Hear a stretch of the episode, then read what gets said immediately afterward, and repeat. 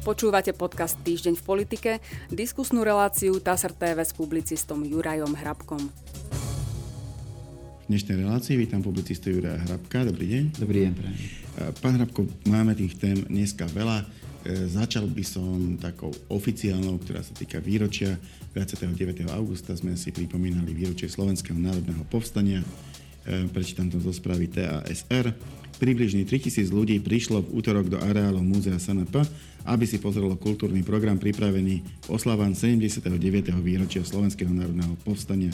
Tohoročné oslavy boli bez tradičných prejavov najvyšších ústavných činiteľov. Predpoludním sa v areále múzea uskutočnila pietná spomienka spojená s kladením vencov. Uvádza TASR. Treba ale povedať, že tí najvyšší ústavní činitelia deň predtým na gala večere v Banskej Bystrici tie vlastne prejavy mali. Čo potom kritizoval eh, šéf Smeru Robert Fico, ktorý bol zvyknutý organizovať tie tie oslavy tak ako keby masovo aj s ľuďmi, proste politik reční, ľudia počúvajú, to, tak, tak týmto spôsobom to tento rok nebolo. E, v správe TASR píšeme, líder Smeru SD Robert Fico kritizoval najvyšších politických predstaviteľov, ktorí sa v predvečer oslav 79. výročia SNP zúčastnili na slávnostnom galavečere v Banskej Bystrici. Na útorkových oslavách vo zvolenie, tam oslavoval Smer, e, to označil za galavečer pre svojich ľudí, Deklaroval, že ak Smer SD bude súčasťou budúcej vlády, oslavy SNP aj s prejavmi a prítomnosťou bežných občanov budú opäť v Banskej Bystrici. E, jednoduchá otázka, tak ako prebehli tie oslavy? Bolo to v poriadku, alebo tam bol teda tento problém, ktorý tam vidí pán Fico? Tak pán Fico dokázal ako obvykle využiť tú situáciu, respektíve snaží sa ju využiť e, vo svoj vlastný prospech. Na tom nie je nič čudného. Máme pár dní alebo pár týždňov pred voľbami, takže to je úplne jasné, že bude takto vystupovať až do nich. No ale celý ten, alebo celé tie oslavy sa dajú hodnotiť ako rozpačité, rozbité. Neviem, faktom je, že hlavná reprezentácia štátu si robila oslavy po svojom a iní politici zase, zase po svojom, čo dokazuje alebo poukazuje na to, že to bolo, bolo dosť rozbité a istým spôsobom podľa mňa to aj degradovalo ten význam posolstvo či odkaz Slovenského národného povstania. No ale takto to vymysleli vládni politici a tak sa to uskutočnilo. Poďme k ďalším témam. Toto je správa z 30. augusta, správa TASR, prezidentka Slovenskej republiky Zuzana, Zuzana Čaputová v stredu ráno odletela do Nemecka. V Magdeburgu si popoludní prevezme cenu cisára Otta, ktorá honoruje osobnosti i inštitúcie za mimoriadny prínos k procesu európskej integrácie, predovšetkým s ohľadom na štáty strednej, východnej a juhovýchodnej Európy. Slovenskej prezidentke bude ocenenie patriť za jej proeurópsku orientáciu a jej odhodlanie presadzovať právny štát, mier a slobodu, oznámilo mesto Magdeburg v súvislosti s cenou pomenovanou po Saskom vojvodovi a prvom rímsko-nemeckom cisárovi Ottovi I veľkom. Slávnostný ceremoniál sa uskutoční v čase, keď pôjde táto relácia, on už bude za ním v Magdeburskej katedrále. E, ako hodnotíte túto cenu pre pani Čaputovú? Úplne v poriadku, tam nemám, čo by som vlastne aj ja mohol, mohol hodnotiť. Vo všeobecnosti, čím viac medailí slovenský prezident bez ohľadu na to, či ide o pani Čaputovú alebo minulých prezidentov alebo budúcich prezidentov pozbierajú alebo dostanú, tak tým je to aj lepšie pre Slovensko, pretože sa ocitne v záujme tých a tých krajín, ktoré reprezentujú tí, ktorí im tie medaile odozdávajú. Mám. Netreba za tým hľadať nejaké významné posolstvo, alebo čo je to samozrejme slávnostná udalosť, ale čím viac takýchto medailí dostanú, tým lepšie pre krajinu ako celok, pre Slovensko. Mám to aj politicky vážnejšiu správu e, v súvislosti s pani Čaputovou, teda minimálne z hľadiska na domácej politiky. E, prezidentka Slovenskej republiky Zuzana Čaputová plánuje aj v, aj v tohoročných parlamentných voľbách poveriť zostavením vlády predsedu strany, ktorá voľby vyhrá. Preto sa to potvrdil riaditeľ odboru komunikácie kancelárie prezidenta Sara Jozef Matej. Víťaz volieb teda dostane príležitosť zostaviť vládu. Na vymenovanie vlády však bude potrebné, aby získal aj, min, aj minimálne 76 hlasov poslancov a mal teda potrebnú nadpolovičnú väčšinu na zabezpečenie vládnutia, pripomenul Matej. Ako poznamenal hlava štátu, sa ústavnej tradície poveriť zostavením vlády lídra víťaznej strany držala doteraz a nechystá sa to zmeniť ani v týchto voľbách, uvádza TASR. Prečo podľa vás prezidentka s predstihom už informuje o tom, ako, ako sa mieni rozhodnúť po parlamentných voľbách v súvislosti s poverením teda predsedu tej výťaznej strany, aby sa pokúsil nájsť väčšinu na zostavenie vládnej koalície? Neviem, to je otázka na jej kanceláriu. Toto nie je vyjadrenie pani prezidentky, ale jej kancelárie. Napokon, ako ste tam citovali, tak iba plánuje. Plány sa môžu samozrejme meniť, ale nie je to prvýkrát, keď pani prezidentka takéto niečo avizovala. Ja si to pamätám, zhruba pred dvomi mesiacmi sa tiež vyjadrovala k spôsobu, ktorý nastane po voľbách a kedy je prezident naozaj veľmi, veľmi silným hráčom. E, a vtedy to súčasné vyhlásenie, ono pletie dve veci totiž. To ono pletie poverenie a pletie vymenovanie novej vlády. To sú úplne dve, dve rôzne veci, dve samostatné záležitosti, tak povediac. A pred tými dvomi mesiacmi, tam sme o tom vtedy hovorili, to si, to si pamätám, tamto vyjadrenie bolo také trochu poviem to v úvodzovkách, tvrdšie. Teraz mi prípada toto vyjadrenie, napriek tomu, že nie o dvoch rozdielných veciach, ktoré kancelária spája dohromady, trochu zjemnejšie, lebo vtedy pani prezidentka, ak si dobre pamätám, aj na ten výraz použila výraz schopnosť, a hovorila to ona, nie jej kancelária, že poverí e, skladaním novej vlády to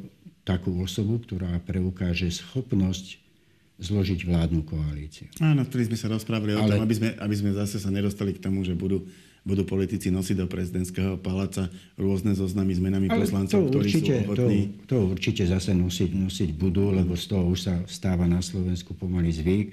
Hoci opakujem, tie podpisy neplatia už vtedy, keď ich človek donesie do toho parlamentu, pretože poslanec so svojím podpisom môže ho okamžite povedať, že ho stiahuje, alebo proste mu to ani za to nestojí.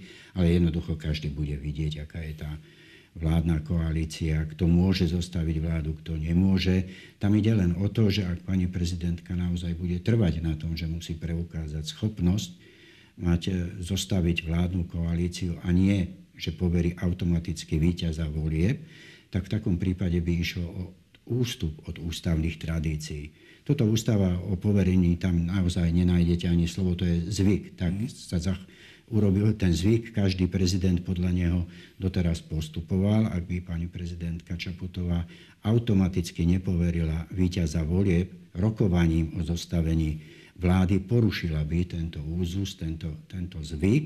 V podstate Hoci... by to prebiehalo naopak, eh, lebo lebo doteraz to bývalo tak, že teda, ja poviem modelový príklad, v roku 98 víťazom volie bol Vladimír Mečiar, teraz dostalo HZDS právo pokúsiť sa zostaviť vládu, ukázalo sa, že toho nie sú schopní, no tak potom dostal poverenie niekto iný, e, ktorý už tú väčšinu ako keby vyskladal. Mikuláš Turinda. E, bol konkrétne Mikuláš Turinda.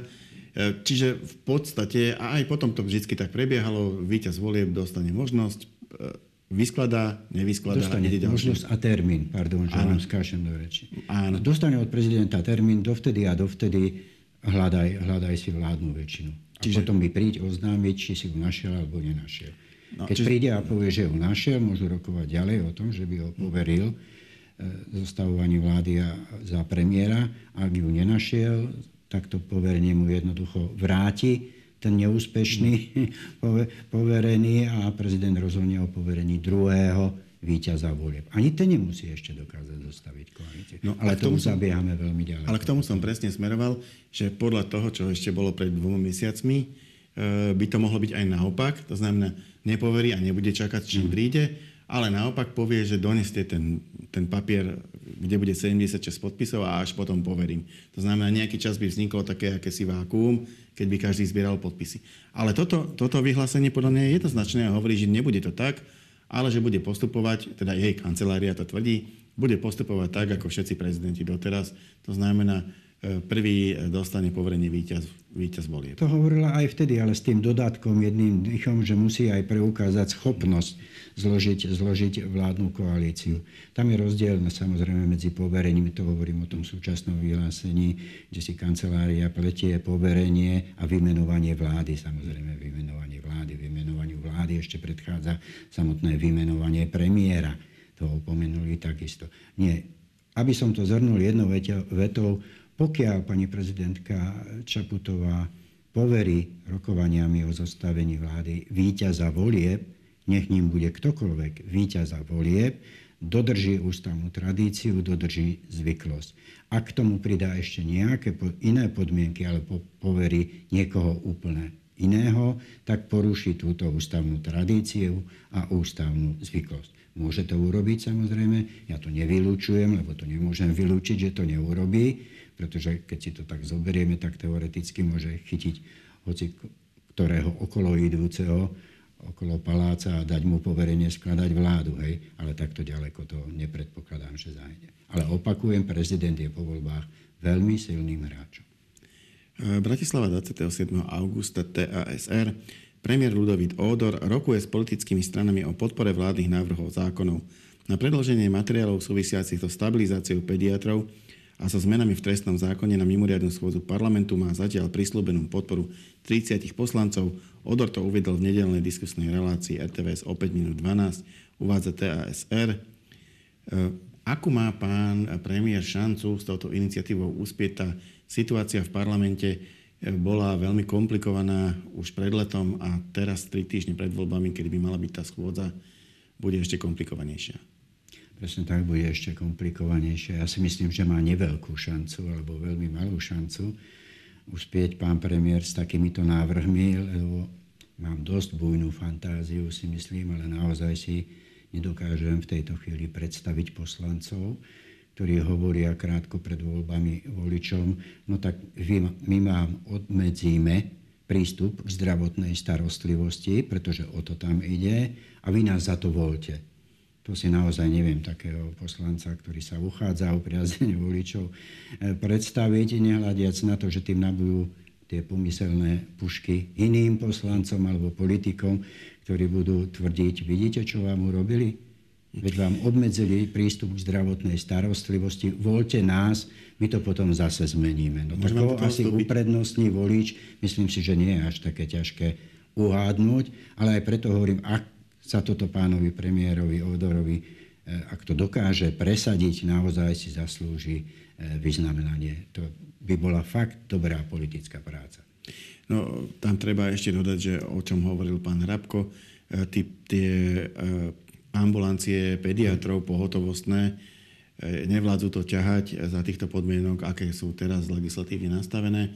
A tu sa proste pripravujú legislatívne zmeny, ktoré im uľahčia, lebo budú ordinovať menej a zároveň za to dostanú viacej peňazí, ale zase bude to horšie pre pacienta, lebo budú ordinovať menej a, a pacient tam tie poplatky sa budú tiež nejako meniť. Že na toto ste narážali. Budú sa, áno, budú sa meniť dosť rapidne, viac ako o 100%. A vzhľadom, takéto veci sa robia po voľbách, keď máte silný, silný mandát a potrebujete to nejako upratať, usporiadať, ale naozaj si nedokážem predstaviť toho poslanca, ktorý vystúpi v parlamente a povie voličom, tak ja kandidujem, voľte ma a ja vám teraz schválim obmedzenie prístupu k zdravotnej starostlivosti, lebo tam sa skracuje čas ambulantný, pohotovostný a poplatky narastajú viac ako o 100%, tak to si naozaj neviem nikoho predstaviť. Kto by toto schválil a preto ocením, ak sa to podarí, ocením naozaj, budem to považovať za vynikajúcu, nie veľmi dobrú, alebo za vynikajúcu politickú prácu no, pána premiéra Odora. Vidím vám na očiach, že očakávate, že tú vynikajúcu politickú prácu asi neodvedie.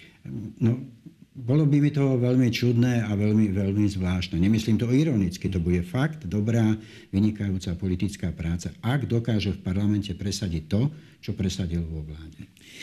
Uh, toto je správa z 26. augusta nášho portálu teraz.sk, portálu tlačovej agentúry Slovenskej republiky, z rozhovoru s Robertom Ficom, ktorý som tu mal. Na Slovensku existujú politici natoľko posadnutí osobou Roberta Fica, že ho potrebujú vo voľbách porážať, aj keď jeho strana nie je vo vláde a celé volebné obdobie bola v opozícii, to povedal predseda Smeru SD v diskusii v TASR TV. Dodal, že ak by bol súčasťou vládnej moci, dalo by sa akceptovať, že ho chce opozícia vo voľbách vymeniť, ale vládli podľa neho iné strany a práve tie podľa Fica zanechávajú štát s rozvrátenými verejnými financiami, stagnujúcou ekonomikou a v politicky nestabilnom stave. Uvádza TASR už bez hľadu na to, ako si to e, pán Fico ako politicky upratal. V jednom má pravdu, a to to aj ja konštatujem, že sa stáva pravidelne akousi centrálnou osou eh, parlamentných volieb na Slovensku. Nielen týchto, aj tých predtým, aj hádam piatich alebo šiestich volieb. Vždycky pred voľbami sa diskutuje o tom, či s Ficom alebo proti Ficovi. Eh, ako sa mu podarilo proste vybudovať si takýto piedestál, sadnúť si na ňo a držať sa ho tak strašne dlho? A to nebola celkom jeho zásluha. Ja si pamätám, že sme o tom hovorili počas tohto volebného obdobia eh, viackrát. Ja som dospel už potom k tomu názoru, ktoré také kliše sa používa a vzťahol som ho aj na Roberta Fica, že keď by iní politici a časť alebo viaceré médiá nemali Roberta Fica, museli by si ho vymyslieť. A o tom to celé je. Vládna politika po voľbách 2020 spolu s časťou médií začali vyrábať z Roberta Fica, dávať mu zadarmo reklamu. Nebol článok, kde by nebol spomenutý Robert Fico, hoci sa hovorilo o niekom úplne inom, alebo niekde o niečom úplne inom. Aj o predmete, aj, aj menovite. Všade bol len zrazu Robert Fico a Robert Fico ako šikovný politik, lebo šikovný je, alebo skúsený, to dokázal využiť a zužitkovať.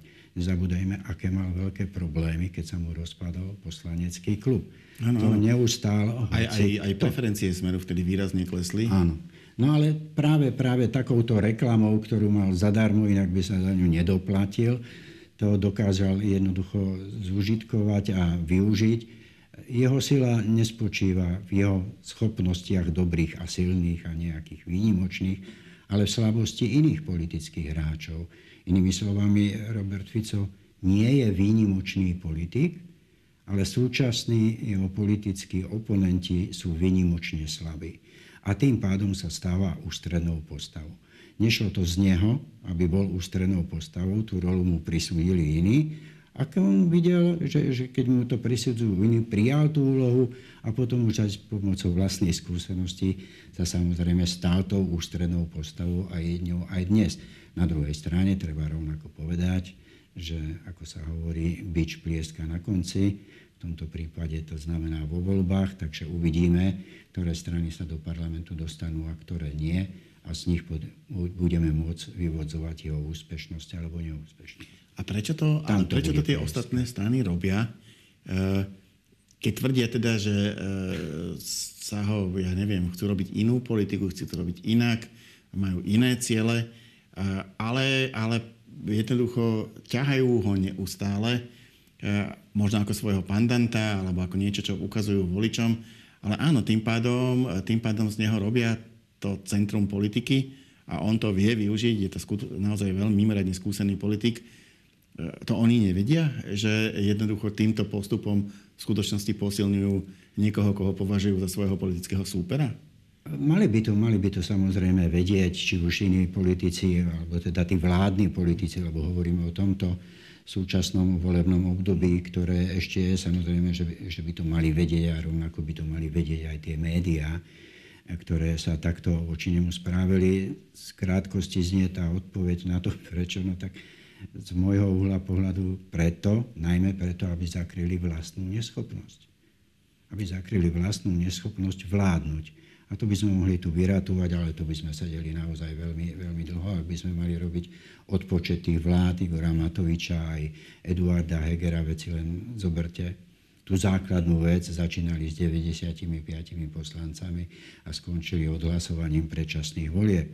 Medzi tým pani prezidentka musela vymenovať 5 vlád teda aj vrátanie, vrátanie nástup. Zakrývali vlastnú neschopnosť tým, že sa snažili ľuďom podhadzovať Roberta Fica. Pozrite, a čo Fico, ako čo koľko nakradol a koľkých jeho sme zatvorili a koľkých sme nezatvorili. To sú tie PXSA, to bol pán Kičura, ten prvý skalp, ako to povedal Igor Matovič a jeho zlaté, zlaté tehličky. Jednoducho sa snažili z neho vyrobiť nepriateľa ľudu a to takým spôsobom, že možno to skončí tak, že bude priateľ. Um. Tým narážam na to, teda, že možno vyhrá voľby. Ale hovorím, bič plieska na konci. Po voľbách uvidíme, ako voliči ohodnotili prácu každej tej politickej strany, ktorá vstupuje do voľby posledná téma, je to veľmi čerstvá správa vo chvíli, keď natáčame túto reláciu. E, Banská Bystrica 30. augusta TSR Ivan Korčok bude kandidovať v budúcoročných prezidentských voľbách. Dlhoročný diplomat a bývalý minister zahraničia chce ísť do volieb ako občianský kandidát. Svoje rozhodnutie oficiálne oznámil stredu v rodnej Banskej Bystrici uvádza TASR. Tak asi to nie je veľmi prekvapivé, už sa dlho čakalo, že sa vyjadrí, ale teda vyjadrilo sa dnes, čo sa tým zmenilo. Podľa mňa niečo akorát to dostalo oficiálnu podobu, že sa bude, bude uchádzať. To znamená, že prihlásil sa k tomu, že chce, že chce kandidovať a bude kandidovať. No tak nám pribudol jeden kandidát, ktorý uvidíme, ako sa mu podarí vyzbierať podpisy a všetky tie náležitosti, ktoré musia byť, hoci neexistuje podľa mňa pochybnosť, že tie podpisy vyzbierá, robí to s dostatočným e, predstihom. On sa len tak trochu pousmiel, lebo si pamätám na tú debatu, ktorú sme vtedy mali a ja som tam použil výrok prvý a aj posledný krát, už ho viacej, viacej určite nepoviem, na Margo pána, pána Korčoka, kedy oznámila pani prezidentka, že nebude kandidovať a on sa ponáhľal s takým tým statusom, že zodpovedne bude o tom premýšľať a včas to oznámi ľuďom a tak vy ste vtedy hovorili, že používa diplomatický e, slovník, s čím som súhlasil a dovolil som si vtedy e, povedať, že to, čo nevie pán Korčok, viem ja a síce, že kandidovať bude. No tak mne sa to naplnilo, ale to jednoducho tak bola zrelá politická situácia so všetkými tými okolnostiami, preto hovorím prvý a posledný krát som si takéto niečo, niečo dovolil, ale potvrdilo sa to bude kandidátom, bude silným kandidátom a musí sa na to pripraviť tá pomyselná druhá strana. Lebo vieme, od koho dostane podporu pán Korčok, napokon sa tým ani netají, ani pani prezidentka, vieme, koho bol ministrom. No, samozrejme, samozrejme, no tak na druhej strane bol štátnym tajomníkom za vlády Roberta Fice. No tam by som bol veľmi Či... prekvapený, keby získal podporu, ale nakoniec na Slovensku je možné aj to. Je, je možné aj to, ale s tým nepočítam, ale musíme počkať, musíme počkať po voľbách. Teraz sú prioritné voľby parlamentné. Po parlamentných voľbách budú prioritné skladanie vlády, ale pri tom skladaní vlády už bude priorita istá aj ohľadom prezidentských volieb, pretože ten čas už súri, oni musia byť na jar prezidentskí kandidáti, kto bude chcieť kandidovať a nebude mať istotu, že vyzbiera 15 poslancov, musí si s tým tak trochu švihnúť. Nehovorím o Vianočných sviatkoch, jednoducho bude musieť začať zbierať tie podpisy, podpisy skôr. Takže uvidíme, kto všetko sa prihlási. Potom lepšie budeme dokázať, môcť dokázať aj šance pána Ivana Korčoka. Ďakujem pekne. Toto bola už posledná otázka na našej dnešnej diskusie. Ďakujem za pozvanie a my sa s pánom Hrabkom opäť stretneme v našej relácii na budúce. Dovidenia.